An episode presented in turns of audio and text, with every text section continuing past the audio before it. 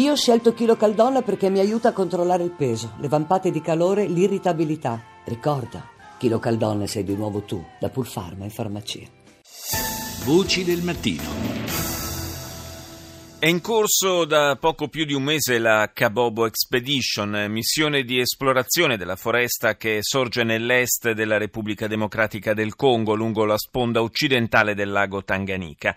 Si tratta di uno dei luoghi più sconosciuti e al tempo stesso più ricchi dal punto di vista della biodiversità.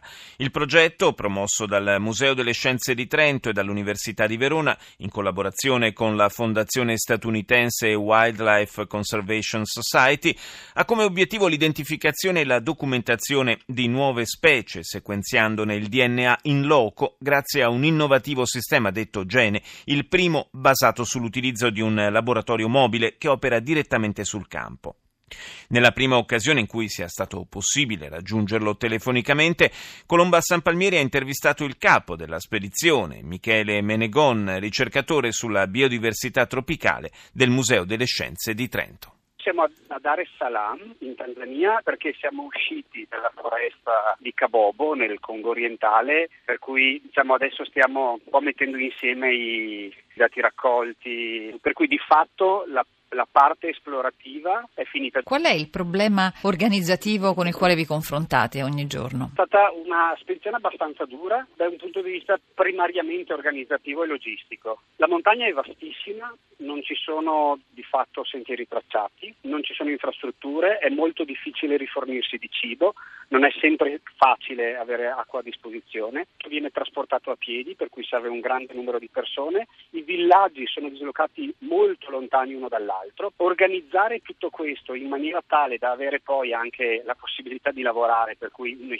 livello di efficienza sufficiente a portare a casa dei risultati è stata la sfida più grande. Mi sarei aspettato, soprattutto dal punto di vista dell'esplorazione biologica, la possibilità di raccogliere più dati. Sono soddisfatto dei risultati raccolti, che però sono proprio un po' meno di quanto mi aspettassi. Qual è l'obiettivo principale della spedizione? Da una parte testare per la seconda volta un sistema su cui stiamo lavorando per un uso a basso costo nei paesi tropicali dove è concentrata la biodiversità, ma spesso non ci sono infrastrutture adeguate allo studio. Poi volevamo mettere il luogo sulla mappa. È in corso un processo per portare alla creazione di un parco nazionale. Si, si tratta di un'area molto vasta ma sconosciuta, molto importante dal punto di vista biologico. Quindi una cui... necessità di tutela oltre che una eh, necessità scientifica? Assolutamente.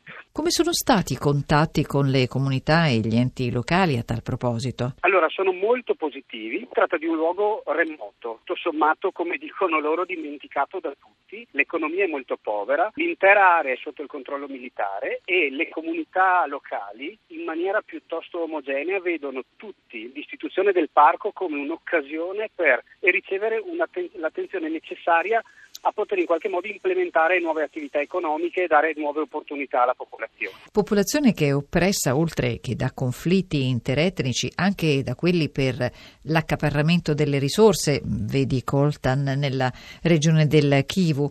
Come siete riusciti ad organizzare una spedizione in queste zone così problematiche e contese?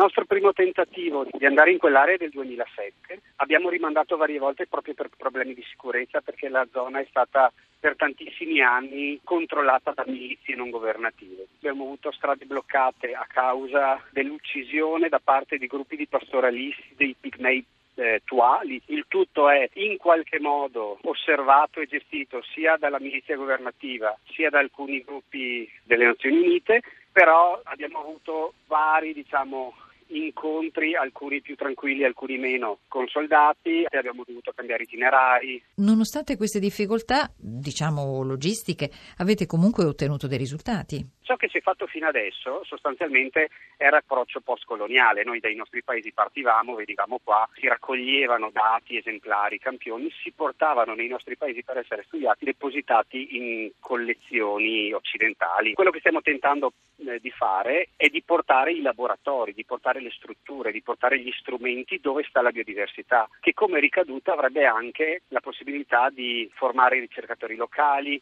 contribuire al allo strutturarsi di istituzioni locali che possano poi in maniera autonoma lavorare sui propri valori biologici anche al fine della pianificazione territoriale. La nuova frontiera dell'esplorazione sembra orientata nello spazio. Eppure sulla Terra ci sono molte zone e specie animali ancora sconosciute. Abbiamo un, un'idea e una conoscenza molto sommaria del funzionamento dei sistemi ecologici. Certamente abbiamo imparato tanto, ma siamo su un pianeta che stiamo da molti punti di vista compromettendo in termini di funzionamento dei sistemi. Accanto alla conoscenza dovremmo avere un rispetto che non abbiamo, nel senso che operiamo come se sapessimo quali sono le conseguenze delle nostre azioni che invece non conosciamo, per cui ogni sforzo ulteriore che si fa per capire un po' di più del funzionamento del pianeta, del valore delle specie, secondo me vale molto più, per quanto affascinante, della spinta a fare un giro attorno alla Luna tra qualche anno.